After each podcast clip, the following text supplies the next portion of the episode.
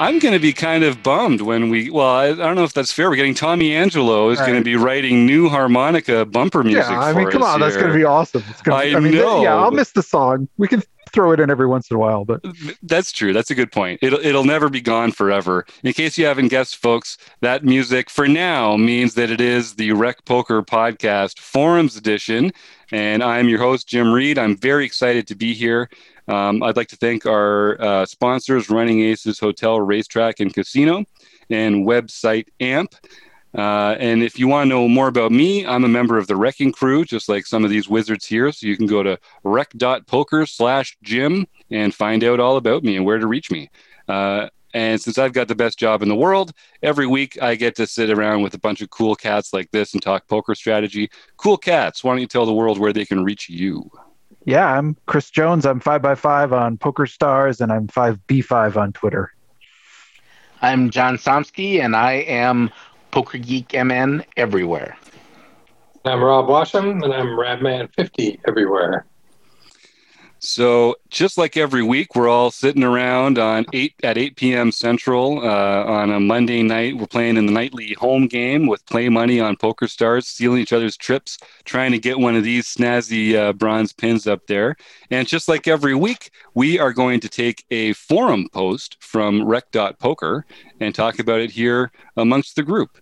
And I'll just remind everyone that uh, while premium members are welcome to join our podcast and bring a forum post that they put in and talk about it on the air with us, you don't need to be a premium member to post in the forums. It's completely free. Come to rec.poker, get a free community account. All it takes is an email and a smile, and you can get yourself, uh, get some questions answered by the panel of wizards here. So this week, we're looking at a post from our very own five by five himself, Chris Jones, who was uh, cruising along in an America's Card Room tournament. So, Chris, uh, take us through the post. What made it uh, look like an interesting spot to you? Well, I was doing a review of this tournament. Um, so um, I, I often try to review things, either uh, tournaments that went well or didn't go well, and I was reviewing them. And so um, we are just uh, in the money here, and I am fourth overall in chips. I've got ninety-eight big blinds. And this is the hand that uh, started a precipitous downfall into the abyss of nothingness. And I didn't cash for very much. And I was trying to break it down and figure out, uh, you know, some of the mistakes I made. Uh, but this was the beginning of the fall. Um, and um, I'm kind of curious about this spot. And um, so I just I thought I'd bring it. So anyway, Uh, we are fourth overall in chips. We've got ninety-eight big blinds. We are in the big blind. Um, and uh, the player to my left has been very active. Very, I've got a, over two hundred hands on them, and they've got a thirty-one V P I P. They've three-bet uh, like thirteen or fourteen percent of the uh, hands. So they're just, they're very active. I've seen, I've seen showdowns uh, from some of their under the gun opens where they had seven, six offsuit. So they're, they're, they're opening really widely. Uh, so I feel fairly comfortable defending widely. I'm not. Uh, so anyway, they open from under the gun, folds around to me in the big blind, and I have nine, six of hearts, and I elect to defend. Uh, and they, uh, they are doing this from a stack Uh, that's pretty decent. It's probably like a, um, I'm looking at it now. It's like a forty-seven, forty-eight big blind stack. Um, so uh, we've got them, you know, double in chips, um, and um, and we've got nine, six of hearts. So we call, uh, and the flop comes. Or sh- any any questions there or thoughts there before I? Is it? It's a min raise from early it position. It is a. That is a good question. I'm... It looks like a min raise. Yeah. Yeah. So yeah, it's a min raise. Yep. Yeah. So I mean, I'm I, I don't know if it's right or wrong. I'm I'm calling nine six suited there, uh, closing the action. You know, good odds. It's a hand that you're going to be able to, you know, you're going to know where you are with it a lot of the time, even though it's out of position. Um, doesn't feel like a good spot I, for a yeah. three bet. So yeah. yeah, I think that's a pretty standard big blind defend with a nine six suited. You know, as yeah. long as it's, it's suited, you have that extra equity. Yeah. So I think this is a standard defense here. Yeah, and I, I mean, there are some players who I would fold this against, uh, some under the guns who are a little more snug. Um, you know, I just feel like it's a hand you can get a little into some trouble with uh, against an under the gun open. But this player, I felt very comfortable doing this with. Uh, but it does lead to some trouble. So um, the flop comes uh, three of spades, six of diamonds, eight of clubs. So we get a rainbow flop and we hit middle pair. Um, we check. I'm probably checking my. Although this is a this is an interesting uh, kind of flop to consider hmm. a potential lead here. But I um, I am uh, I, I still haven't incorporated that into my game because I haven't quite figured it out yet. But um, you know, I think this is the exact kind of flop that some players would consider, you know, potentially a big blind lead here. But uh, I do check, and uh, the player bets out about a third pot. Um, and with middle pair, I think it's pretty uncontroversial. I just call. Um, the rest, I think this hand gets more interesting as we get into later streets. But if anyone wants to talk about the flop, we can. I think it's one of those spots where you've actually got enough equity to call. Um, yeah. it's, it, it's the kind of board I wouldn't mind doing some check raising on with other parts of my range, but um, as as it is, I think we're we're okay to just make a call here and see what happens. Yeah, I was wondering about that. Is that is is is it possible to check raise this? Mm-hmm. I mean, with middle pair, because what you're targeting now is you want to blow the guy off of his overcards, right? Yep, yep. If he's got ace king, ace queen, ace jack type hand. Um, you're dead to any card over a, a nine, right? Yep. So yep. you're going to get very, it's going to get very scary. So maybe it's an opportunity here to uh, throw that. Yeah, it's an interesting thought out there. And especially because, you know, the, sometimes the, the check raise, uh, because this board is heartless, um, it's sort of interesting. It's an interesting thing because I think if we, if we get blown off of it, uh, we're not that upset. Right. I mean, we've got some equity right. with the middle pair, but um, I would be, you know, if this, if we had six, nine of spades or whatever, I'd be less, I I'd right. sort of less want to get blown off my equity. Um, yeah, and it's, this hits, smashes our range compared to his range, right? Yeah. That's the, this is what you, this is what you're looking for as a big blind defense. Yep. This is a type of flop that you should be able to take advantage of. Mm-hmm. Yeah, so maybe that's that's an interesting thing to um, to consider um, to consider some some kinds of uh, check raises in these spots, especially on these sort of advantage boards. And I'd um, be more inclined to do it against someone in later position who had more hands they can fold in that range. Like part of the problem is that that under the gun position is just tight enough that a lot of it's going to be pairs and. Um, You know, I mean, I still have a lot of unpaired overcards that we'd like to get to fold there, but uh, I feel like it's uh, it's a better candidate against a, mm-hmm. a late position open. Mm-hmm. We do get and a like, comment here in the chat. Yeah, it's uh, it's like asking about C bet. I mean, this player has followed through with those sort of aggressive preflop. Um, I don't know the exact numbers because I don't have them in front of me, but I remember that they were somebody who uh, were were quite frequently double, triple barreling. Um, to a degree or to a, a level where they, they couldn't always have it. Um, and sometimes getting, getting caught with it. Uh, the time I saw them with the seven, six offsuit was, they didn't flop a straight or whatever. They, they were just, uh, bluffing with seven high. Um, so they're, they're a, cap- they're a very capable player where our six, um, is I think likely good right now. Um, although, We'll we'll see if I'm right, but uh, it may turn out that I'm not.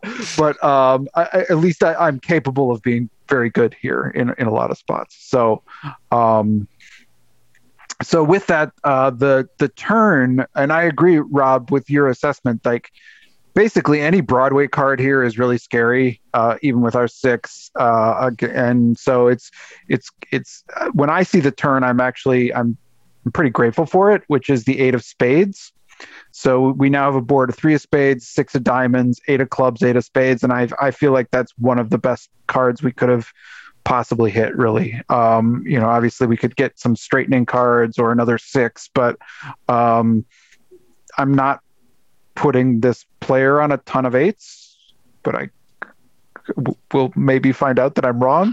Um, but um, I, I feel like this is a good card for my range as well. Yeah. Um, and it, I, it's so much so that I considered a lead here. Um, but given the aggressive nature of this player, um, I felt like my best approach was to continue uh, a check call line. Um, so I elected to check, and uh, this player uh, bet um, Kim will like this, uh, hit the half pot button. Um, and uh, cause it is like literally fifty percent of the pot. Um, and um, I elect to call. So for, first of all, I think this calls for that. Uh, what is that hashtag? Uh, not pet vet approved. If we're going to start seeing half pot bets here. So obviously this player has revealed themselves to be some sort of donkey fish with the half pot bet, and we can just uh, proceed with that knowledge in mind. Um, It's it's it's such a good card for our flop. I wonder, is is this a spot where you considered a check raise? Like, because because uh, I remember when we were doing the commentary for your uh, heads up play, uh, Chris, um, Ryan LaPlante was talking about leading a lot more on turns and, and mm-hmm. rivers, and how people aren't check raising enough on later streets. And um, I wonder when. When you're in this position now, so you're you're check, you're looking at the turn bet, and uh, the, when you call, are you are you are you planning to call a river with a pair of sixes? Like, is is your pair of sixes a value call um, on the river? Because if it is, then I think you've nailed it, and it's exactly the right thing. Let's let him keep bluffing into you too wide. Um, But if you feel like you might have to shut down on the river, and he's going to bet anyway because he's aggressive, I don't know. I mean, that paired eight really ha- has to be frightening to him. Mm-hmm. Well, to most normal under the gun ranges, Mo- I feel most like that. Most of his eight, hold eggs. Yeah. yeah, yeah. Most of his hold eggs, right? But obviously, uh, given the fact that he could have seven six, he can have he can have a lot of eights, but he yeah, also can true. have a lot of non eights, right? I think like that's one of the things about people who have really wide ranges is people are like, oh God, they could have anything, but that's right. right. They could have anything that's garbage as well. Yes. Um, and so, um, yeah, I don't know. I, so literally I did have this very, like I thought for a while about leading, but I didn't, but I never had the thought about check raising this turn. And maybe that's another spot where, um, I, I could give some thought to uh, uh, this spot. Uh, if I'm not going to, if I don't check raise the flop, maybe this is a spot that could be a check raise um spot, because you know I, we'll find out if he has an eight pretty quickly if we if we do that. Yeah, and I'm not even sure I think it's a good play, like I, I but but it's a spot where I, I find like we're not often enough finding spots like this where we can turn a marginal hand into a bluff. I mean, we we just don't do it. um mm-hmm. So yeah, I don't know. I, I like this uh, point from Kim too that says it might even be a fold versus early position when they bet this card, which is great for you. And I think that's one thing that we got to figure out is, are we playing range versus range? Are we playing card versus range? Is our opponent playing their cards versus our range, right? Like this is where it gets hard to get level. So, so I agree with, I think that's a great comment. And I think against, I, I think Kim's exactly right against sort of an, uh, an unknown opponent.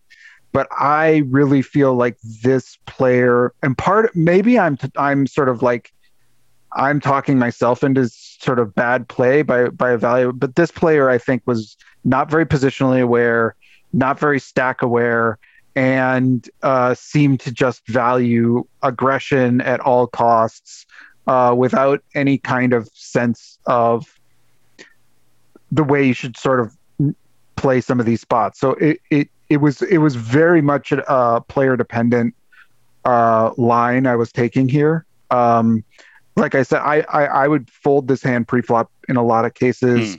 um, and I would certainly uh, to to people's double barrels in this spot um, against an under the gun range that wasn't a pretty wild player.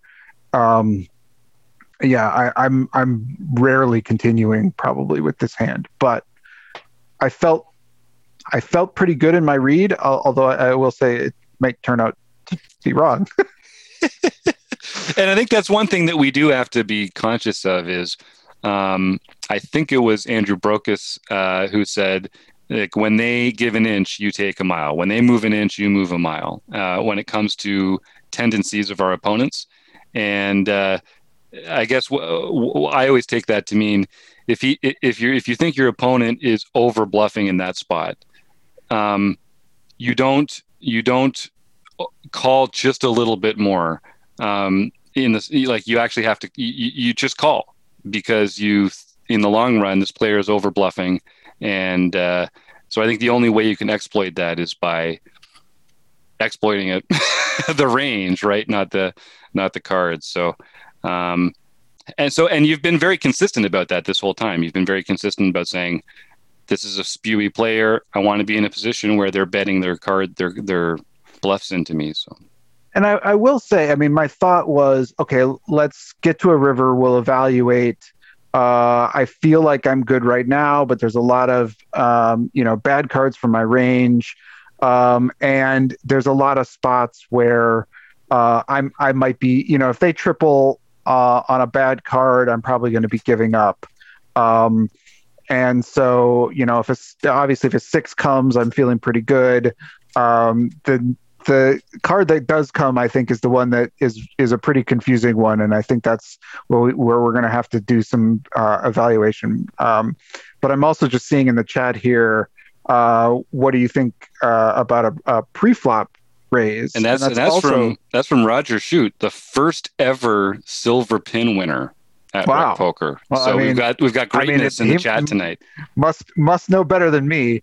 Um, and I, honestly, uh, it's another really great question because I never considered it. Um, um, I kind of wanted to get, uh, well, one of the reasons I didn't, but, but it's not necessarily a reason not to do it. Uh, I felt like this player was also gonna over, uh, bluff raise me back. Um, and, um, I don't know. So I, you know, I, I, I it was basically, I want to, I want to play pots with this player and I want to uh, give my chance to see my nine, six and see a flop. But it, I mean, it could be, that could be uh, a decent thing. I mean, you know, sometimes you fight aggression with aggression. So it's, it's a good, it's a good hand for board coverage. You know, yep. it, uh, it's, I mean, it's not great. You'd rather be doing it with a hand like six, seven or seven, eight or uh, something like that. That's going to have more ways to play later, but it does cover a lot of boards. It's not really that good a hand that you're loving the idea of getting it in as a call either. Yeah. So that, that usually makes it, you know, a pretty good candidate for a three bet fold.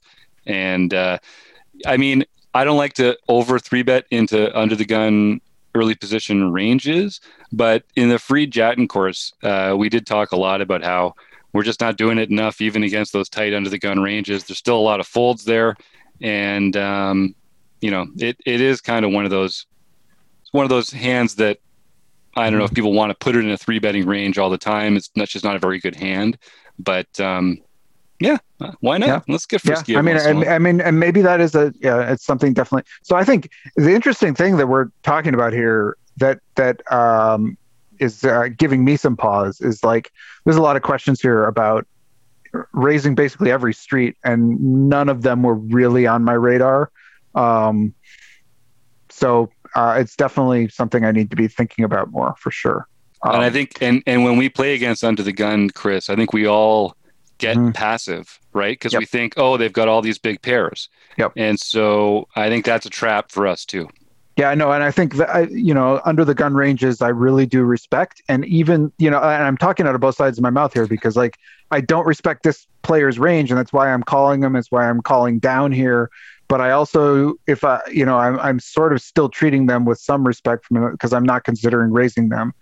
Um, and m- that I think is probably just going halfway with that. And I think probably if I don't respect that they're not mm. positionally aware, then maybe I need to be taking more aggressive lines in these kind of spots. But anyway, as played, we get to a river, uh, which comes as the nine of clubs. So we've now um, hit top pair on this board. It's uh, the board is three of spades, six of diamonds, eight of clubs, eight of spades, nine of clubs, and we're holding nine, six of hearts. Um, you know, I'm now thinking that any any six uh, I now beat, you know, that that that uh, that I was beating me potentially, um, and so that I mean that's great. But I also start to lose to some um, some other things with this with this river card. Um, so I check, uh, and I get uh, another half pot button bet, um, and this is the spot where I really thought really hard. Um, you know, this is now getting very expensive. Um, my hand improved, but it's not it's not it's not really great improvement. Um, I'm beating basically the only thing that it improved that I'm beating now is other sixes. Um, so, you know, if he's got an, if he's got an eight, if he's got, um, any kind of overpair, um, you know, g- given that this player had seven, six offsuit, this could have also made a straight. So there's, there's, there's a definitely some, you know, we're behind by a lot, but, um, I thought really hard, and I'm I'm not sure what to do in this spot uh, once we get here. Yeah, John, did you want to jump in there? Sorry. Well, I was, I was just going to say, you know, for me, when I play this type of player, assuming your your read is right, that it's overly aggressive, I often um, go into more of a trapping type of mode. So I am. And this is the perfect trapping type of hand, or or bluff catching type of hand. You know, you don't really have much value that they should be calling you with if you were to bet. Uh, so I think check calling is the best way to get your value from there. Um, now, it could be everyone, no matter how bad, loose, whatever of a player. Occasionally they're going to hit the, some cards. And um, the way I tend to look at that is, you know, you're supposed to pay them off. They've earned that. By all of the spewy plays that they have made, they've earned that call from you. Um, not that, you know, if you know your beat, you should still fold, but you you should be, assuming your read is relatively sound, then you should be making enough chips on the plays when they are overextending themselves that you're okay in this particular spot. Yeah. Why don't we uh, why don't we take a minute to hear from our friend Jonathan Little, and then we'll come back and uh, hear from the chat and put this baby to bed. Have you ever wondered whether you should call a preflop raise or three-bet instead?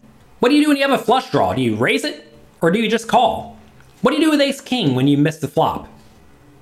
Are you tired of guessing about what the right play is with your particular hand? Well, my name is Jonathan Little, and I am a two-time World Poker Tour champion and creator of PokerCoaching dot com, where we offer over a thousand interactive hand quizzes where you play a hand and then get real-time feedback from our world-class pros. Don't guess and don't stress. Just register for your free account at PokerCoaching dot com slash Rec Poker right now. Now, he didn't have anything to say about what happens when the turn pairs. Uh, come on, Jonathan. Yeah. I'm sure he does on, on Poker Coaching, though. I'm sure.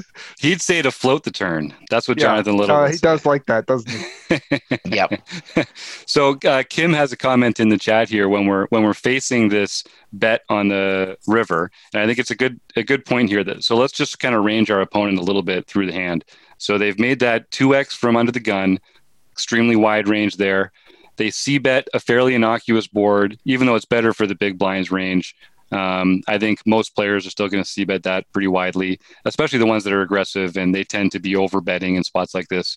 Um, when the eight pairs on the turn, um, we get this comment from Kim here about uh, when the straight comes in, people are going to check behind with their over pairs. And I think some players are also going to not c-bet that paired turn because it's so good for our range, unless they have a value hand. Um, so that's that's that one point here where I feel like, do I respect my opponent enough f- to think that they like see this board and know that it's not when they're supposed to be turn c-betting on? Mm-hmm, mm-hmm. Because if I do, they probably have a value hand. And if I don't, then they just don't understand that this is my board. and they're bluffing, and I should keep calling them down. Uh, and then on the on the river, um, what are the hands that they check back uh, instead of value betting here? And Kim says like the overpairs would be a good example there, because now we've got this uh, six, eight, nine um, run out, and you've you've got to have something if you're still coming along in the hand. But yeah, I, I don't know. I mean, the problem is it's in tension with this read you have on this opponent, which is just that they're spazzy. They're going to be uh, punting off a lot. Yeah, and they're, they're, they're just, I think they're the kind of player, like the, the question is a really good one. What are the bluffs here? And, but this is a, this is a player I've seen arrive uh, with just air bluffs, you know, those, those kinds of, and I, I've seen it, I think two or three times, go to showdown, and uh, they've they've been very fairly aggressive, and you know it's it's just they're air balls, and there's no rhyme. You know, it's not like they got blockers. There's not there's not like you know. I mean, I think some of the best the best bluffs here are, um, yeah, you know, having a seven in your hand would be yeah. great. Having um, even a ten in your hand would be great. Um, But you know, I you know, I, I wouldn't put this past this player to just show up with with Queen Jack or something. Mm-hmm. Mm-hmm. So, as played, uh, it sounds like you followed through so on your plan. I did follow through and called. Uh, I ultimately just decided that um, I've I've come this far. Uh, my hand improved. Um, You know, I can have some better hands that I show up here with, but but this is this is at least upward in my my distribution, and that kind of arrives this way, taking a total check call line down the down the line. Uh, so I elect to call, um, and uh, they turn over ace eight. Boo! So, boo. Trip eights, trip eights. So, um, that, that stinks. Stinks, but. Um, and it was offsuit too. Um, it was the ace of diamonds, sorry, ace of yeah, spades, which again eight of diamonds, also so. Just suggests, you know, like this player is really, I mean, that even just seeing, even though it's an ace, right? Seeing ace eight offsuit from under the gun in a nine ring table, that's that's in the money. That's a tough table. Like, I, you know, that's that's that's loose, right? Yep, and so like loose. You have the right read, but sometimes loose players hit hit big hands too. So yeah, and I think. Um, and Kim makes a point here that uh, when you call turn, you have to call a river for the sizing. And I think there's that's that's right. And I think you you the worst thing you can do on a runout like this, because uh, when you think about all the different runouts that could come, right? Uh, if that if the if the river is like a king or an ace or something, and you're still sitting there with a one pair hand, I think it's a different story. But when your plan is to call call call on runouts that favor you. The worst thing you can do is call, call, fold, right? Because right. Then you just should have folded in the first place. Uh, because all you've done is, yeah, only this, only versus this player type. That's right.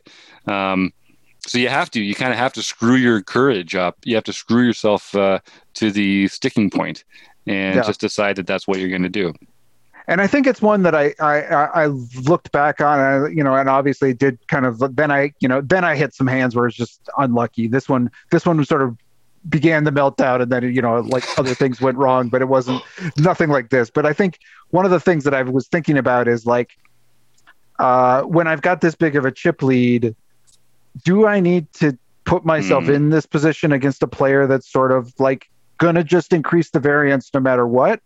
um do I just do I you know like some of it is like, well, I, I got to do this against this player type, and I've got to play this way. But sometimes I, you know, part of my question was, do we need to even like, do we need to put mm. ourselves in these kinds of tough spots against a player like this when we're cruising along fourth in chips? And I don't know what the right answer is, because obviously it's nice to take advantage of a spewy player and, you know, get more chips. But um, when you've got that big of a chip lead, maybe maybe we really don't need to even put ourselves in this kind of spot. I don't know. So those are some of the things I've been thinking about as I look back at this hand. But from a pure chip E V point of view, uh, do you think that the way you played it was the way to maximize your equity? I I really like uh, I like what some people have been saying about the uh, some of this, these check raise spots. In fact, I think the the most interesting one to me is the flop uh, check raise, because um, I think that that is going to uh, that's going to give us a sense of this player's hand a little bit more. Um, I think when when we've got a player who's shown so much willingness to be aggressive with air, that until we put them in a space where they actually have to sort of reveal themselves, they're just going to keep mm-hmm. either bluffing or having it and betting. And we're not really learning anything every, you know, like there's a lot of players when, when I see this turn bet on this card where I'd be like, oh my God, we're, we're in deep trouble. But with this, this player, I didn't think that at all. Mm. Um, but it, it was true. Um, and so I, I, th- I think I like that line with the flop, with the flop, a potential flop check raise. The, the reason I was kind of asking is it seems to me um, that it very well may be the case that the way that you played it was the way to maximize your chip E V, but also to maximize your variance. And, you know, given uh, you do want to, in tournaments, decrease your variance to some extent. So so maybe it's not the, the most optimal play. Uh, but I was kind of just wondering if you think this would, if, you know, if you're sitting in the cash game, you can reload, there's no I C M pressure, is trapping that player or playing passively against that player the best way to make money? Yeah. Yeah, okay. I think so then, in a cash game, I would do this against this type of player. In a cash game, I would play this this way for sure. So then you just have to figure out whether or not, because it's a tournament, you want to decrease your variance, and then maybe the check raise way is do it. You still let them spew a little bit of money on the pot, but you don't let them get lucky later on, and you decrease their variance. And obviously if they fight back, you at that point you have to take a read on them and see whether or not they're capable of just doing that blindly, or whether they're more like, as long as they're initiating the aggression, because that's the way a lot of players are, is they're they aren't going to three bet you very often, but they'll raise you quite a bit. Right. Yeah, yeah, yeah, yeah. And and the spot the the flop spot's really interesting, I think, just because it's a real point of tension where I was going to say, like, I might be more inclined to check raise, like, because as it is with the six nine, you've got some draw equity still, you've got middle pair, um, like you have enough equity that you don't really need to add the check raise fold equity to it to continue. Doesn't make it not a good decision, but um, I wonder with a different hand, like with bottom pair there, if you'd like paired the three, or if if you just felt like you had less less showdown equity. Um, and I think this is a tension for some recreational players like us too. They're not sure. It's like, well, should I be check raising because I have no chance to win the hand, or should I be check raising because I have good equity and maybe I'll improve on a later street? And I think the answer is kind of like, it depends on the opponent that you're trying to use this tool against. Some, some opponents, you want to just give them a chance to fold all their garbage. And some of them, they're not going to fold as much, and you actually need to have some equity on future streets when they, when they do proceed. So Um, I don't know. It's it's a real interesting tension. I'm not sure there's a, there's an obvious answer to that, to me here anyway. Yeah, yeah. Uh, co- a question from Roger in the chat. Uh, would you call his open from the button? Um, and I'm not sure if they mean, would you three bet instead, or uh, in that spot with six nine? Oh, from the button? If he opened. Oh, if from... you were in the button, I guess is what he's saying. Yeah, Roger, type type in quick uh, if you meant who if who was in the button. Um, If Dylan's think... in the button, or if, if I'm in the button. So the early position two X and you're in the button. So he says, would you call then, or fold, or or raise? No. Yeah, no. I, I don't. I mean, the thing that I really liked about the big blind is is I'm up against this player heads up. Uh, I don't like messing around flatting with six nine of hearts with two players left hack behind me.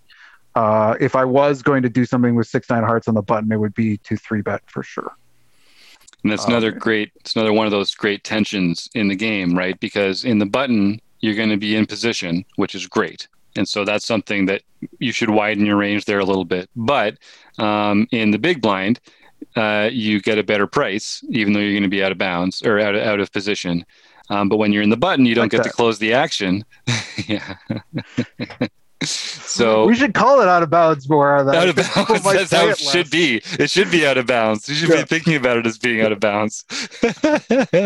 um, and we got uh, a couple of great comments in the forum itself. One from uh, Taylor Moss, who's saying that uh, it's basically feels like pretty standard call down lines. So if that's the way you've sized up your opponent, I think that's the right way to play it. And uh, Chapo says he'd be inclined to call down as played, but might have decided to dance with the villain only when I had position, because everything else I would play tight against these guys because they're so random uh, and aggressive. And he also says um, he wonders what would have happened here if uh, you'd taken the initiative away at some part in the hand. And yeah, I think, uh, I mean, as when he has the trip eights, that's not going to go very well. But but against the range, I think that's an, that is an interesting yeah. question. Well, we might have, but I think if we check raise on this flop, we still might have, even if we find out, oh, they actually have something on that flop, I think we might end up yep. losing less. Yep. Um, so that's sort of, you know, it, it's sort of an interesting um, thing to think about as well. And, and that's one real key. I think people people worry about, oh, well, if I raise, I'm going to lose more chips. And that's that's really not always the case, because often when you call, you end up in positions where you have to call and call again later. Check raise to uh, you know fifty percent pot, twenty-five percent pot is going to end up being smaller than just calling three streets. A three bet preflop is only going to be seven or eight big blinds, and you can find out right there in a lot of ways. So I, I do people should be thinking about two bets and and three bets um, post flop and free flop as a way to save some chips. Um, in those spots where you're just going to be guessing and calling in behind. That is assuming you have the ability to fold after you learn that information. Yeah, good point. Obviously, because some of us don't have the ability to fold at all. Well, yeah. and, uh, yeah, Tommy says fold pre. I would. T- Tommy's never wrong. So if that's what Tommy yeah. says, uh, yeah, indeed. Although he is a he is a cash game player, but I think actually in a cash game this would make more sense to play than than maybe what we've talked about here. So yeah, he's a cash game player who's not afraid of folding. So yeah, for sure, especially out of position, right? That's yeah, that's right. right. Just fold out of position every time. So. All right. Well, this was really good. I love these conversations. I'd like to thank uh, Kim and Roger and Stewie uh, for joining us in the chat. And of course, uh, Chris and John and Rob for uh, joining me on the panel here. Website Amp, Running Aces Hotel Racetrack and Casino, and everyone at Rec Poker that uh, makes this so much fun for us every week. See you next time.